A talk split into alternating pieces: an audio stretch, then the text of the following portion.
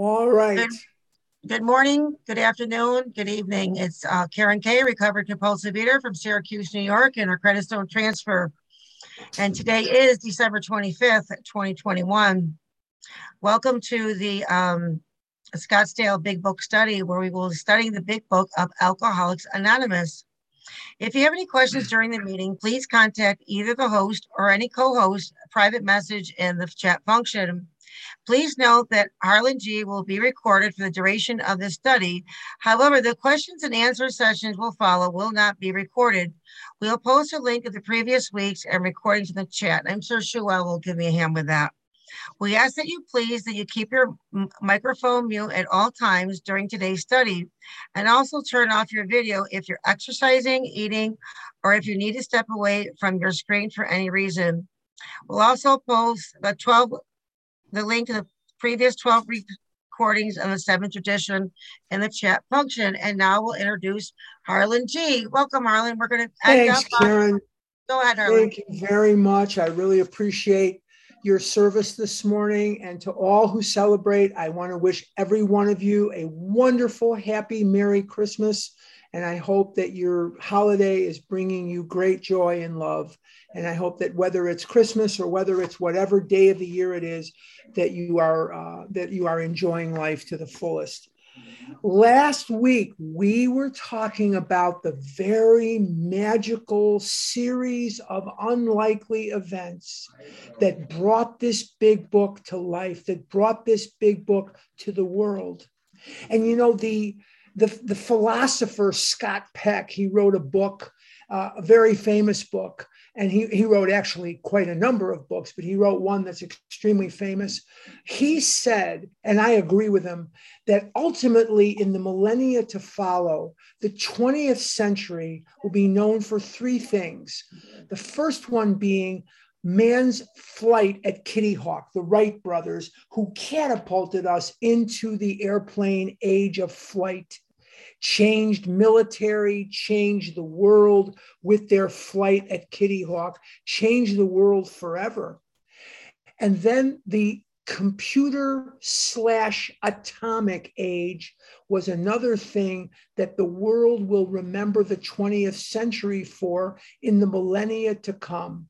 And the third event that he said that the world would remember the 20th century for is the event that occurred with the formation of the 12 steps of Alcoholics Anonymous. And that was printed, this book was printed on April the 10th, 1939. And it was the culmination of many unlikely things scribed by an unlikely person, edited and re edited and commented on by people that were a lot less than holy. People say, oh, it's like the Bible or it's this or it's that. I believe that one thing for sure I will always believe is that the book was written by God. And I will never, ever back off on that belief.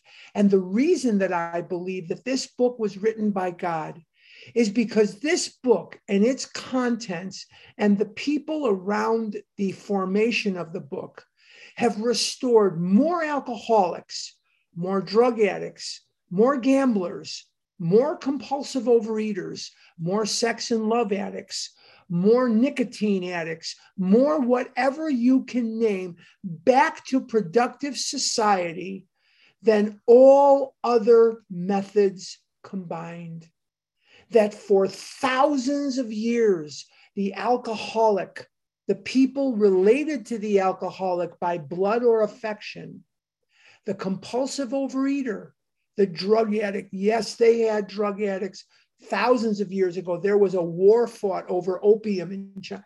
The, drugs have been around for thousands of years. You didn't just discover drugs in the 1960s, they have been around for a very, very long time they have this book and its contents have restored more addicts back to society than all other methods combined. And although some of the language may seem archaic to us today, the book is timeless. The contents is, are timeless. The truths are timeless. And the most important thing I can remember today is on page 88 of the big book of Alcoholics Anonymous. And on page 88 of the big book of Alcoholics Anonymous, there is a sentence that I want to remember today as best I can. And the sentence is, It works. It really does. This morning, we're going to be talking primarily about the fellowship of Alcoholics Anonymous. And we're going to be talking about the formation and some of the history behind the traditions. And these traditions do not always get uh, star treatment. We focus on the steps uh, and, and there's a lot of reasons why we focus on the steps, but the traditions are very, very important. And it is important, I believe, to give them a little bit, not a little bit, to give them the credible study that they need this morning so we can better appreciate how we interact with one another and that there are some traditions. And one of the things we want to remember is the word traditions was brilliant. He knew that alcoholics didn't want rules. I didn't come here for rules. I, I came here to find love, damn it. And I want to find love. I don't want rules. He knew that. And he knew at the end of his life, he said, Bill Wilson said, we are, we are selfish, immature rebels. We are self centered, immature rebels. And that's why this disease is a disease that God, in his infinite wisdom, brought us not only to him, but to each other. And we need each other in a very profound and special way. Let's go to page XVIII. XVIII is 18 in Roman numerals. It's 18 in Roman numerals. And we are in the forward to the second edition, and we're at the bottom of the page. Our society then entered. We're at the bottom of XVIII, and we're at the bottom of the page. Our society then entered a fearsome and exciting adolescent period. Now, I want to stop right there. I know it's kind of hard sometimes to stop after one sentence, but I wanted the sentence to sort of introduce what we're going to be talking about one of the people that was very instrumental in the formation of this big book. The, not, when I say he was instrumental, he was not as instrumental in the contents of the book. He was extremely instrumental in that Alcoholics Anonymous still owns the big book. Because you see, there was a publishing house that offered Bill Wilson back in 1938 $1,500 to let them publish this book. And $1,500 in 1938 at the height of the Depression. World War II had not occurred yet, had not started yet in, in the United States. $1,500 sounded like a heck of a lot of money. And Hank Parkhurst pulled Bill and said, he pulled him aside and he says, wait a minute. If they're willing to give us $1,500, let's think about that. This thing must be worth a lot more. And he convinced Bill to print the book so that AA would own the book and own its contents. Because had a publisher taken it over, they would have the legal right to change it, edit it, remove it from publication, uh, whatever, they would have every right as publisher to do with this book as they saw fit. And we certainly, God didn't want the, the contents of this book in some other entity's hands. Now, that same Hank Parkhurst, right after the book was printed, he started drinking again. And even though Hank was married, he fell in love with Ruth Hock. And Ruth primarily typed this book. Now, she didn't type all the stories in the back of the book. Susan Smith, Dr. Bob's daughter, she wanted to practice typing. So she typed a lot of the stories in the back of the book. And her typewriter is visible on the table when you go to Akron, Ohio. One of the first things you'll see when you walk into the living room is the couch where Bill and Bob would take their morning quiet time together. And then as you look over to the left, you'll see Susan Smith's typewriter on the table. It's an old, old typewriter. Good God, it's old. It's it's almost uh, a uh, hundred years old now. I would assume at this point. Yeah, and that typewriter is really old. It probably doesn't work anymore. But you're not allowed to touch it. It's roped off, and you can see that she was doing one of the stories out of the back of the big book. And but Hank Parkhurst had started drinking again. And he fell in love with Ruth Hock before he started drinking. And he asked Ruth if she would run off with him. And he was a married man. And she said no, she did not want to run off with him.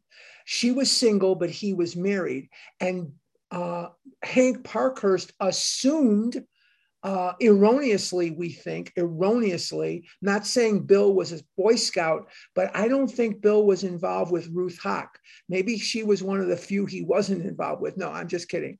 But the bottom line is, is that he was not involved with her, but Hank uh, uh, believed that the only reason that she wasn't running off with him was because she was interested in Bill. So Hank wanted to destroy Alcoholics Anonymous, and he owned a bunch of furniture that was in that office. And Bill gave him $200 for the furniture. But Hank Parkhurst kept running up and down the eastern seaboard telling people that Bill had cheated him out of the $200. And you shouldn't give your money to AA because Bill was a crook and he was stealing the money. And people didn't know what to believe. And you had a guy down in Miami, Florida, and he was charging these alcoholics $100 for membership in Alcoholics Anonymous. And Bill caught wind of that in the 40s, and he wrote letters to this guy and said, What the heck is going on there? And the guy says, You don't understand, Bill. These Floridians down here, they're not going to do anything that you give them for free. If they don't pay for it, they won't participate. And Bill said, You've got to stop stop doing that. There are no dues or fees for membership in Alcoholics Anonymous. And he stopped. And then there were people who were running the running the meetings and they were establishing all sorts of rules for membership and all sorts of crazy things.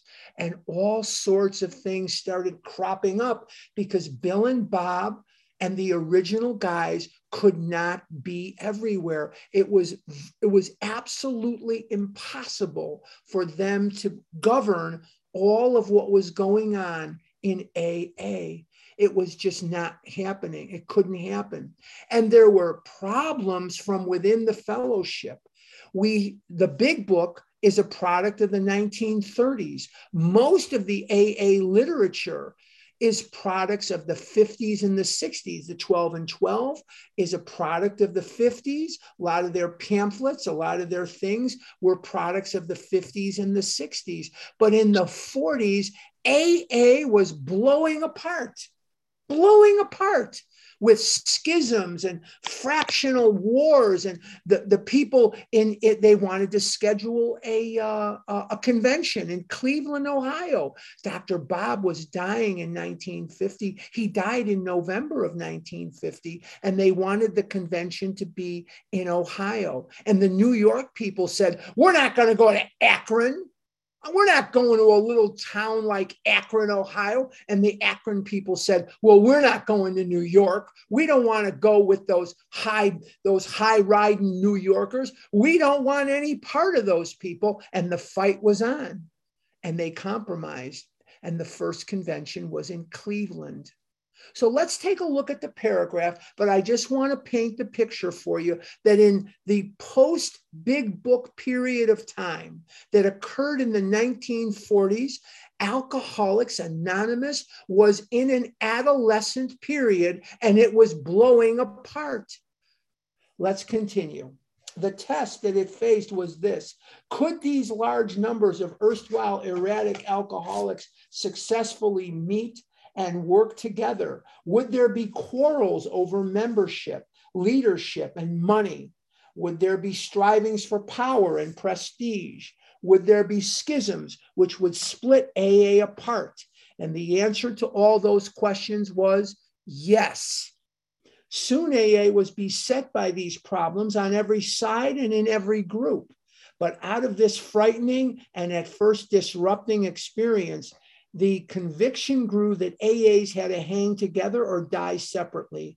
We had to unify our fellowship. Notice that fellowship is capitalized because it is a, a, a something that's very special, or pass off the scene.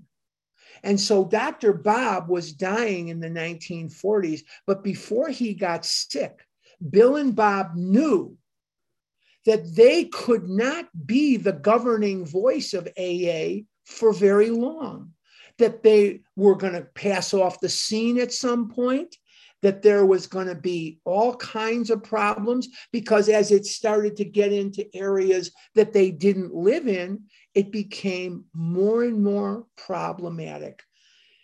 I'm on page XIX. XIX is 19 in Roman numerals as we discovered the principles. What are the principles? The steps by which the individual alcoholic could live. So we had to evolve principles by which the AA groups and AA as a whole could survive and function effectively.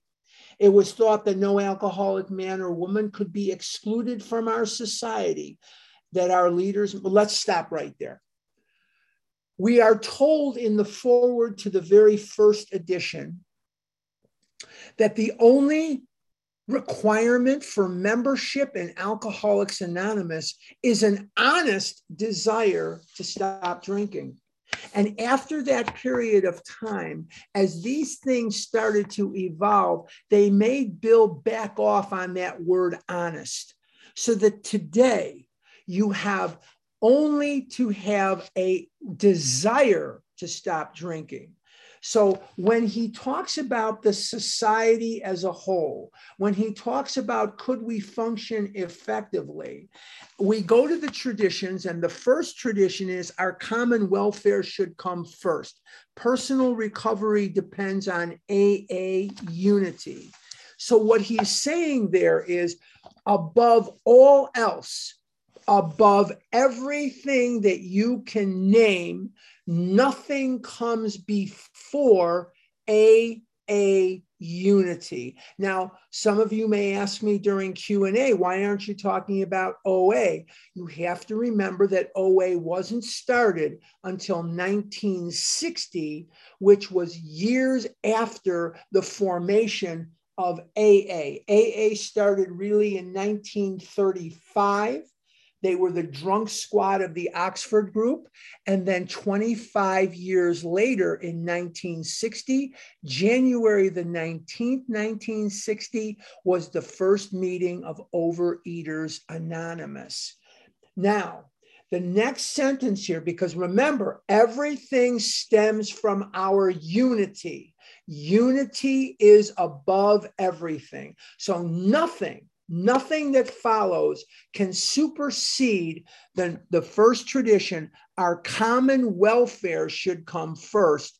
Personal recovery depends upon AA unity. And you see some of those traditions being broken all the time when you have some of these various things uh, these little schisms that'll develop within the 12 step program. But on the whole, let's keep in mind nothing can take the place of unity. Very, very important. that it was thought that no alcoholic man or woman could be excluded from our society. And you know, I've said this before, and I'm going to say this again. We have this idea errantly, we have this idea that Bill Wilson met Bob Smith in Akron, Ohio, and AA sprung out of their ear. Nothing could be further from the truth.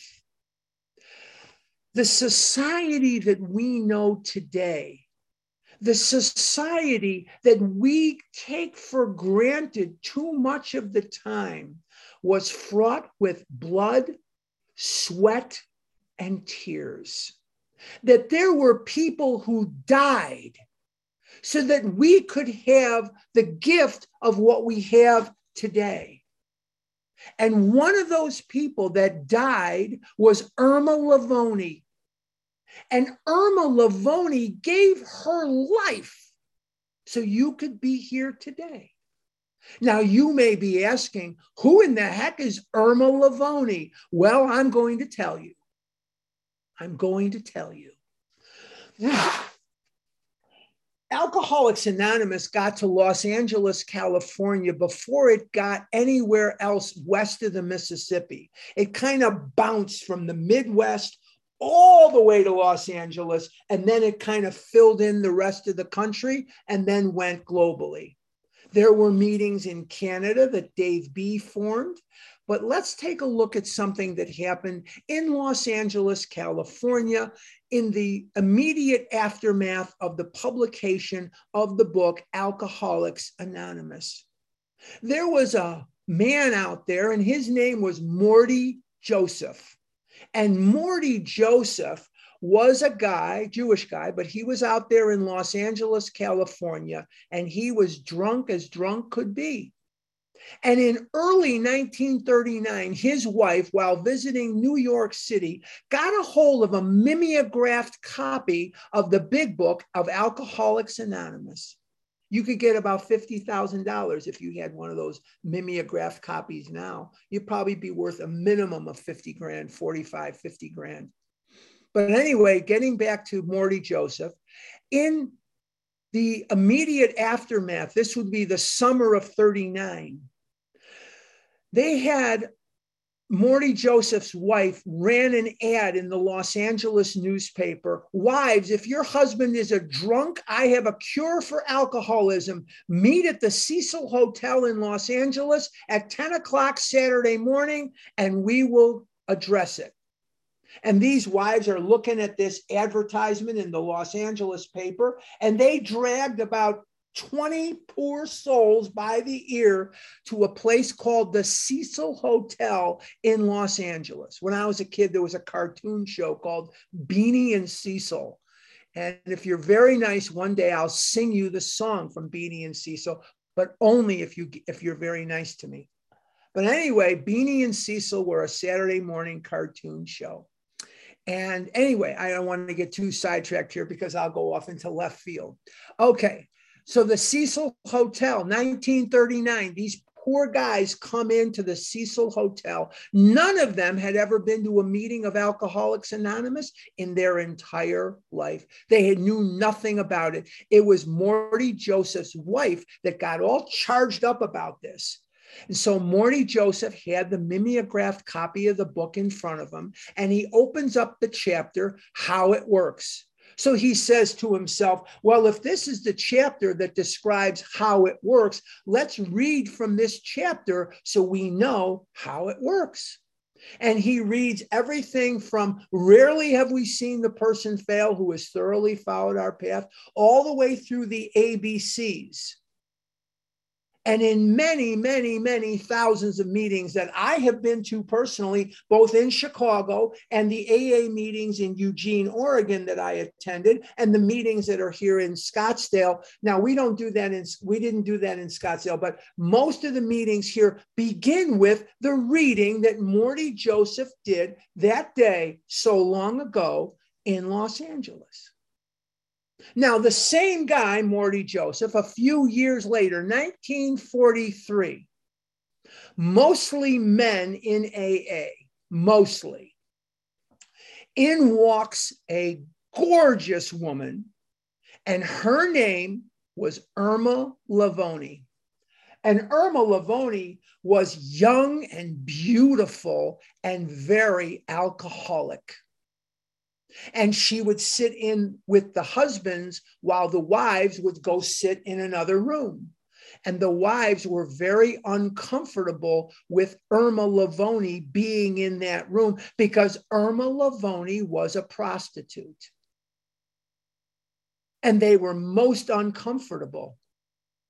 And they got together and they implored Morty Joseph to write a letter to Irma asking her never to come back to the meetings. And he did. And at 33 years old, in the mid 40s, after receiving this letter, Irma died of her own alcoholism. She was in the meetings looking for help. And because of her beauty, her youth, and her profession, they excluded her and even though Bill Wilson got wind of this and went, lit out for Los Angeles with Lois in hand, they took trains to get out to Los Angeles. They wanted to go there anyway. But when Bill found out what the heck was going on, he implored them never, ever to do that again. That is not okay. We do not exclude somebody because they're beautiful. We do not exclude somebody because of their youth. We do not exclude people because of their profession. And they wrote another letter to her asking her to come back, and she would not. Now, Irma Lavoni, if you've never heard of her before, gave her life so you could have the fellowship that you enjoy today. There were people who were hurt along the way in other ways. But she is one of those characters that most people do not know about. And it, uh, we are either messengers of the recovery or we are carrying a cautionary tale. She carried a cautionary tale. She teaches us what it means to look at the essence of tradition three. The only requirement for AA membership is a desire to stop drinking. You cannot be excluded because of your religion, your sexual preference, your race, your height, your weight, your eyesight, whatever that is, your bad breath. I, I, have gone to meetings. I've gone to meetings where uh, they, at the beginning of the meeting, they read, uh, you can't wear perfume in here, and you can't wear aftershave in here, and you can't chew gum in here, and you can't wear deodorant. No, you can't wear scented deodorant in here, and you can't do this, and you can't do that. And I'm thinking to myself, are these people listening to themselves? Are these people really listening to themselves? Have they grasped the severity of Rule 62? What is Rule 62? It's in the AA 12 and 12. There was a guy who wrote into the AA office and he came up with 61 rules for membership in AA. And Bill wrote back a letter to him let's institute Rule 62. Don't take yourself so seriously. I don't care who you are, what you are. I don't care about any of that stuff because nothing supersedes the traditions. So if you have to chew gum, I'm not a gum chewer. Even in my darkest days, except for the gum from baseball cards. And uh, if you are from Chicago like me, there was a place called Fluky's Hot Dogs and a place called Wolfy's Hot Dogs also. And they used to give out little hot dog gum. And it was like cherry bubble. It was the best gum you ever put in your mouth in your life. And each piece looked like a little cocktail frank like a little hot dog that gum would get me excited but i am not a gum chewer i never was a gum chewer and to me i just i get tired of it like after a minute the only kind of gum I ever really chewed was the gum from the baseball cards. And when I was a kid, there was something that you could get called tattoos. You'd lick your thing, you'd lick your your hand, and then you'd put this tattoo on there, and you and it would be like a clown, or it'd be like Batman or Superman or whatever the heck it was. And then they had this grape gum. But other than that, I'm not a gum chewer. You want to chew gum, and that's what you feel you need to be in the meeting. You chew your gum and you do whatever the hell you need to do. You need to wear perfume. I'll sit uh, upwind of you. But except for Wolfy's gum, Fluky's gum, no gum for me. I'm not a gum chewer, but if you need to chew, chew gum, you go right ahead and chew your gum. If you need to wear perfume, wear perfume, do whatever the hell you need to do, especially now that we're all on Zoom. I don't know what you smell like and I don't care. Just come to the meeting. So we we have these meetings where there's all these rules and you can't do this and I'm thinking to myself, have you ever matched this up with the traditions? Have you ever matched up what you're demanding of people with the traditions? And I was in meetings. Now I knew Fred Schneider. And now, if you don't know who Fred Schneider was, he's gone now. He was the one that started the HOW program. Fred Schneider was a school teacher in New York, in Brooklyn, New York. He came to Evanston, Illinois, and he brought to the Chicago area the HOW program honest, open, willing. Honest, open, willing. And what they did was they did some real weird stuff they had like a step up ceremony. I don't know if they still do. I haven't been to a HOW meeting in 30 years, 35 years. They used to do a step up ceremony. After you take step three, they would give you a plant. I don't know what the plant was. I don't know what the plant was. I have no idea what the plant was about, but they would give you a plant and they would step you up and everybody at the meeting would go crazy and you, know with cheering you on and blah blah blah. And they had this step up ceremony. And then they instead of doing a four step like we i'm going back a long time. So if how doesn't do this anymore don't attack me. I have not been to a how meeting since somewhere around the ronald reagan administration. Believe me when i tell you i have not. Um, but the bottom line is, is that they also did a, a autobiography instead of like a, um, a four step. They would do because it says on page 76, you told someone else all your life story. Well, that's what they did. Anyway, I'm going off into left field. Let's go back to the traditions. But the, what I'm trying to say to you is we cannot institute anything in our meetings that will affect unity, that will affect our primary purpose or anything. But let's continue. It was thought that no alcoholic man or woman could be excluded from our society, Irma Lavoni, that our leaders might serve but never govern. Oh, that's tradition too. For our group purpose, there is but one ultimate authority, a loving God as he may express himself in our group conscience. Our leaders are but trusted servants, they do not govern. And what that means is nobody in OA has the right to tell another person how they should work their program. If I'm sponsoring you and you don't want to do it my way, I'm not going to tell you what to do. But what I will say is, I'm probably not the sponsor for you. I'm probably not the proper sponsor for you because my way of doing it is different from what you're doing. And that's okay. I respect it, but we are probably not a good match. But I'm not going to tell you what to do. Each group has was to be autonomous.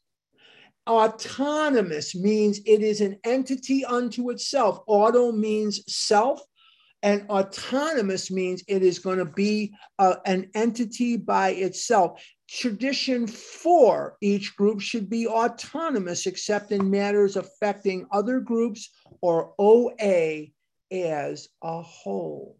Very, very important. Now, there was a group for a while. There was a group for a while. I don't know how long. They were down in Kentucky and they were requiring people that met at their house of worship to work a program that was more in line with that religious body. That is not okay. What we mean by autonomous is you have the right as a group to make rules for you.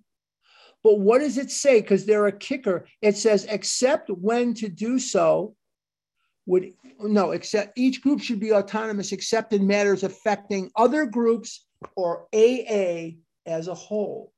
So if you're affecting our unity, if you're affecting who can come, if you're affecting who can participate, then you're you're in violation of those traditions.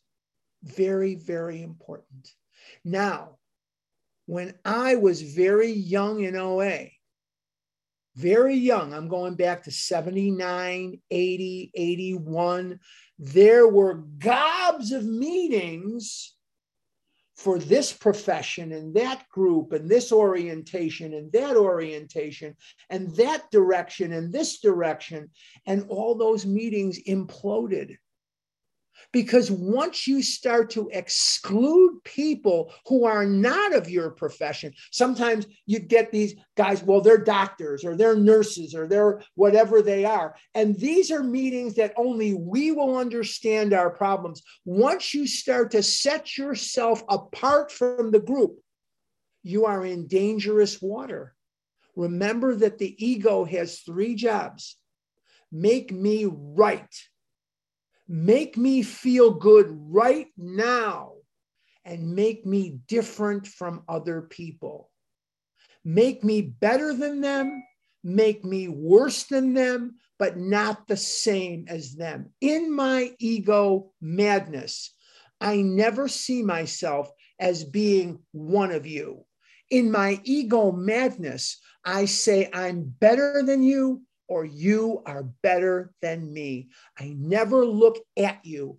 And that's why you'll hear me say this. Steps five and nine are the great emancipators because when five and nine are taken effectively, we can now look the world in the eye, that we see ourselves as bozos on the bus. And when we start to take that autonomy to a ridiculous end, we can do more harm than good. Let's be compulsive overeaters. Let's not go beyond the fact that we are different from normal eaters. But when we start to take that difference to an absurd level, and we start to say, well, we're flight attendants. We can only understand each other, or we're dental hygienists, chenists, or we can only understand each other, or we're whatever we are. That becomes absurdly dangerous if I blocked out everything else and I, I let you hear what somebody, how they think about food, how they react to food, you would find that we are absolutely the same. I don't care what you do for a living. I don't care what color your skin is. I don't care if you're tall or short or gay or straight or yellow or green or Jew or Gentile or Muslim or Buddhist. I don't care or atheist. I don't care. We are all the same. We really are. There was to be no professional class of therapy. Okay.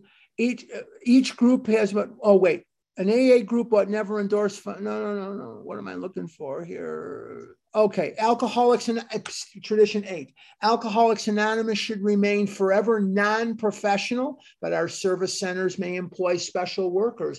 That means when we have a convention coming up.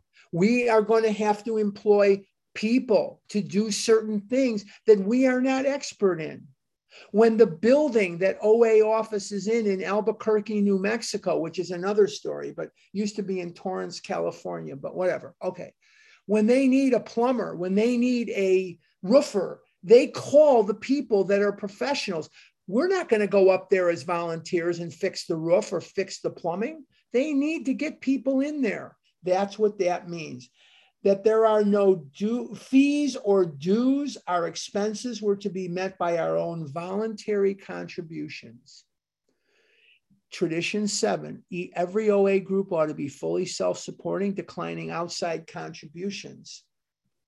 In the 1930s, starting in about 35, 36, as there started to be more people filtering through these meetings, they would pass the hat. And paper money almost never got into the hat. Guys would put in a penny, guys would put in a nickel, guys would put in a dime or a quarter. This is what they had. This was the height of the Depression. And as such, AA made its expenses. So people say, well, what if we go under? Well, what if? If God wants us to go under, then I'm sure he has a better idea. But we have flourished thusly. Even AA itself, not AA. Oh, I don't know about AA.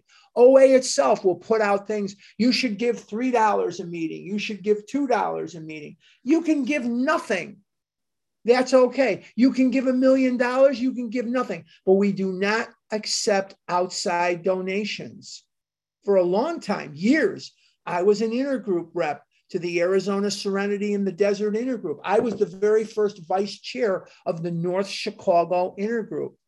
OA came into Chicago and they said, guys, we need to split this up the south side, the north side, north suburban and south suburban and west suburban intergroups all came about at the behest of OA central office.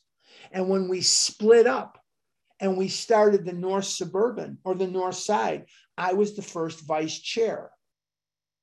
And I we would get these checks in and nobody knew who was giving us these checks. Back they went back they went. We do not accept any money unless we know who you are and that you are indeed a member of Overeaters Anonymous. In my work here with the inner group here, there were times when we returned checks because it would come from an attorney's office and we couldn't get our hands on the information as to who was leaving the money. Back it went. And we survived and we have flourished thusly. We have not had any problems. Passing the hat works because people are generally going to give, and, and that's what we need. By the way, this Zoom room is not free. You may tune in and it, you think it may be free, but it is not free. We pay for this. This is something that we pay for. So give what you can, give when you can. And if you can't, don't. If you can, do. Let's continue. There was to be the least possible organization, even in our service centers. Now, let's take a look at this tradition here.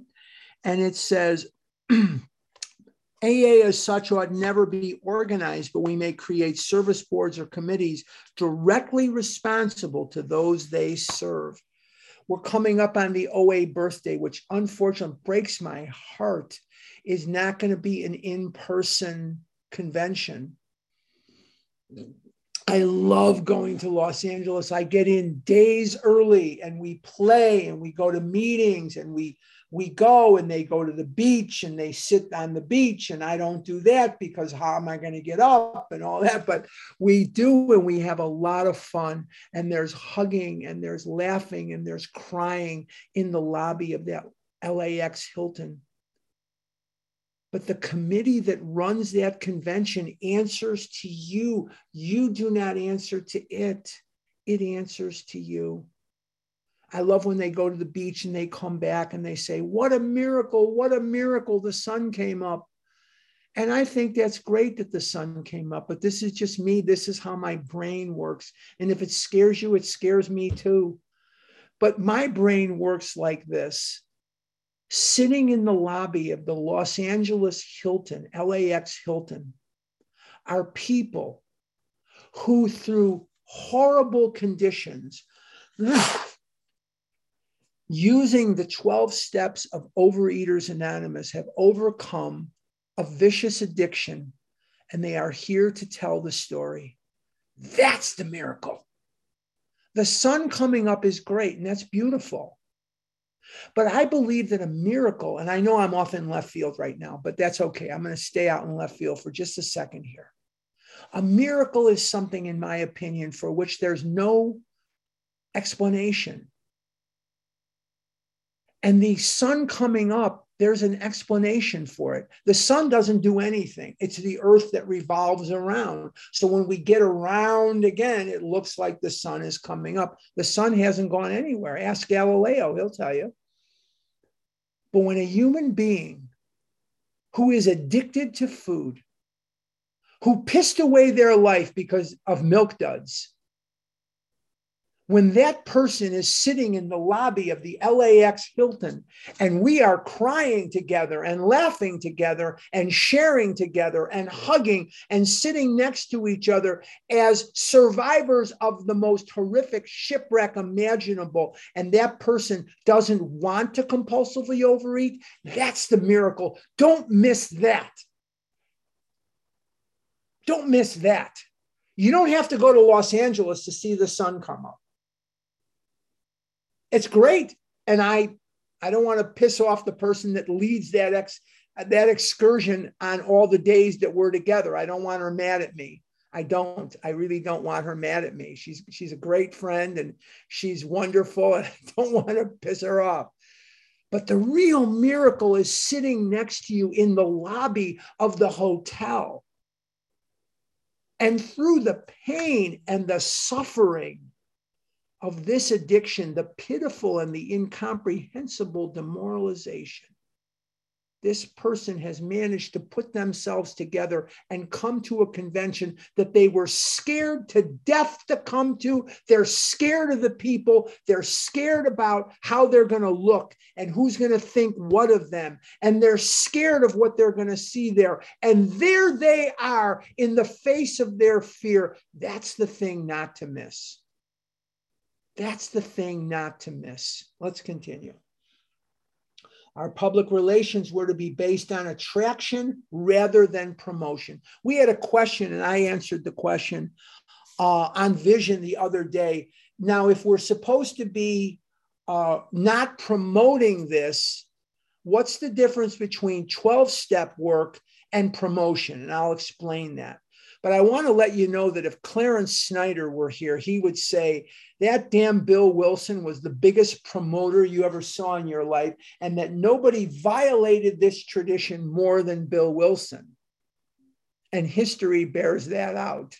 History bears that out. But let's take a look at the difference between promotion and um, and and the uh, and and uh, proselytizing. If a person is not interested in this, if they are not interested in this, we leave them alone. I'll teach you a Yiddish expression, lazim gain, leave them alone. Lazim gain, leave them alone. But if a person is here and they're slipping and sliding, but they keep coming to meetings, carry the message as best you can. That's the difference between promotion and attraction. That's the difference between what we're doing. We're carrying a message, but not to the people who don't want it. Bill Wilson, he had lots of enthusiasm. He sobered up on the 14th of December, 1934. And by early 1935, before he even met Bob Smith, he was ready to go, man. He was ready to charge out there and he was going to sober up the world. Man, he had lots of enthusiasm. And he'd bring these drunks home to his house on uh, 182 Clinton Street in Brooklyn.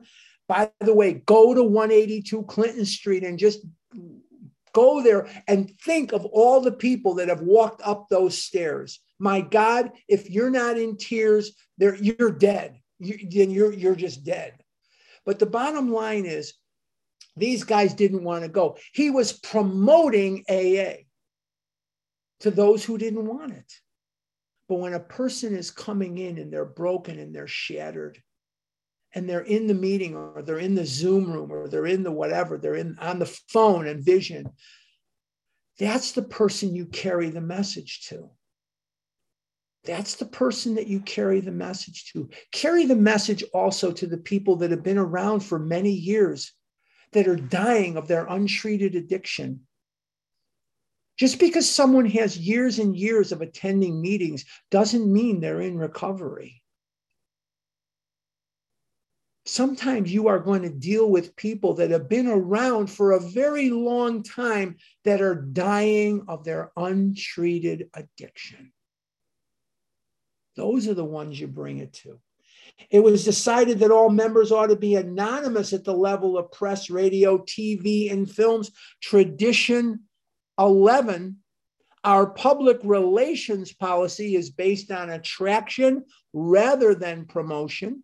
We need always maintain personal anonymity at the level of press, radio, and films. They've added in or other public forms of communication. Now, if I tell you that my last name is Grabowski, or I tell you that I live in Scottsdale, Arizona, or I tell you who's speaking at a meeting or a retreat or a convention, is that a break of anonymity? No.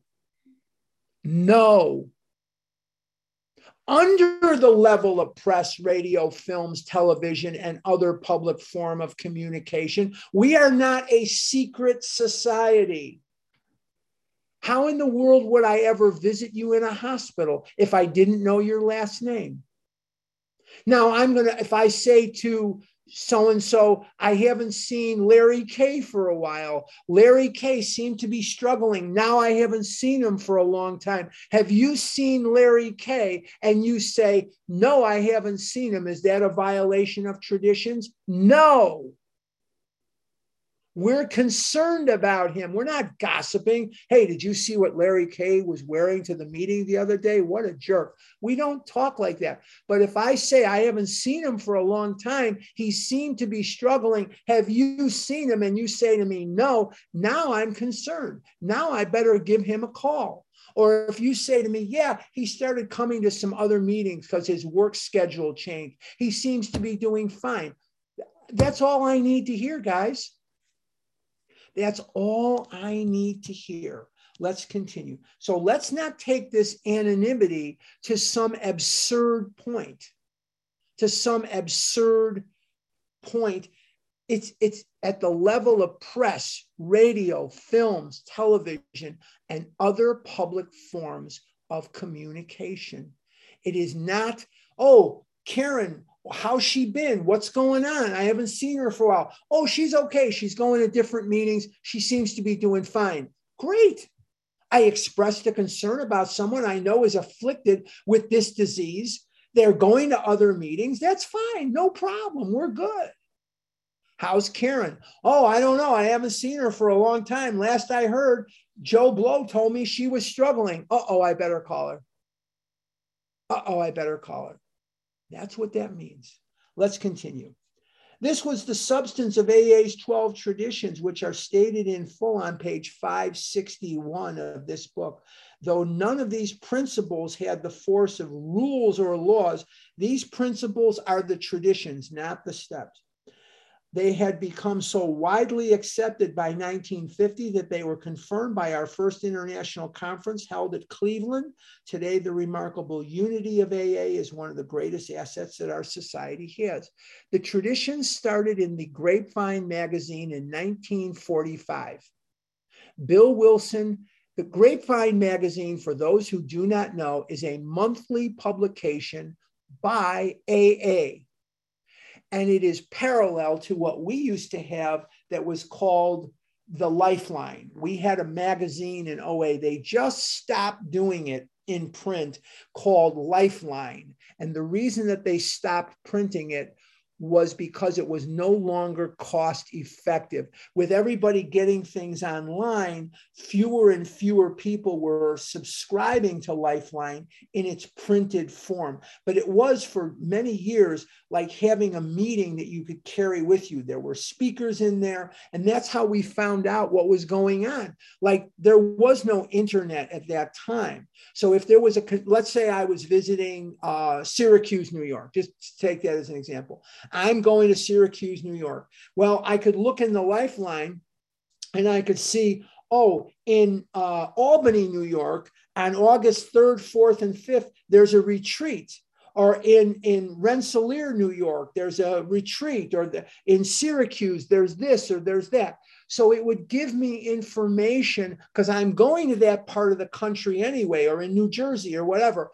I had an option now of saying, I'm going to go to that. Hey, I didn't know that. But now with the internet, you don't really need something that's printed like that. You can just look it up yourself and it's fine. And that's why they really stopped it. You can still subscribe to it online, but you can't get a printed copy of Lifeline. If you don't subscribe to Lifeline, you may want to check it out. It's at oa.org. Click on Lifeline and see if it's something that you think would benefit you. It's a monthly thing, and there's a lot of information in there. There's questions and answers, there's people write their stories, things like that. Okay.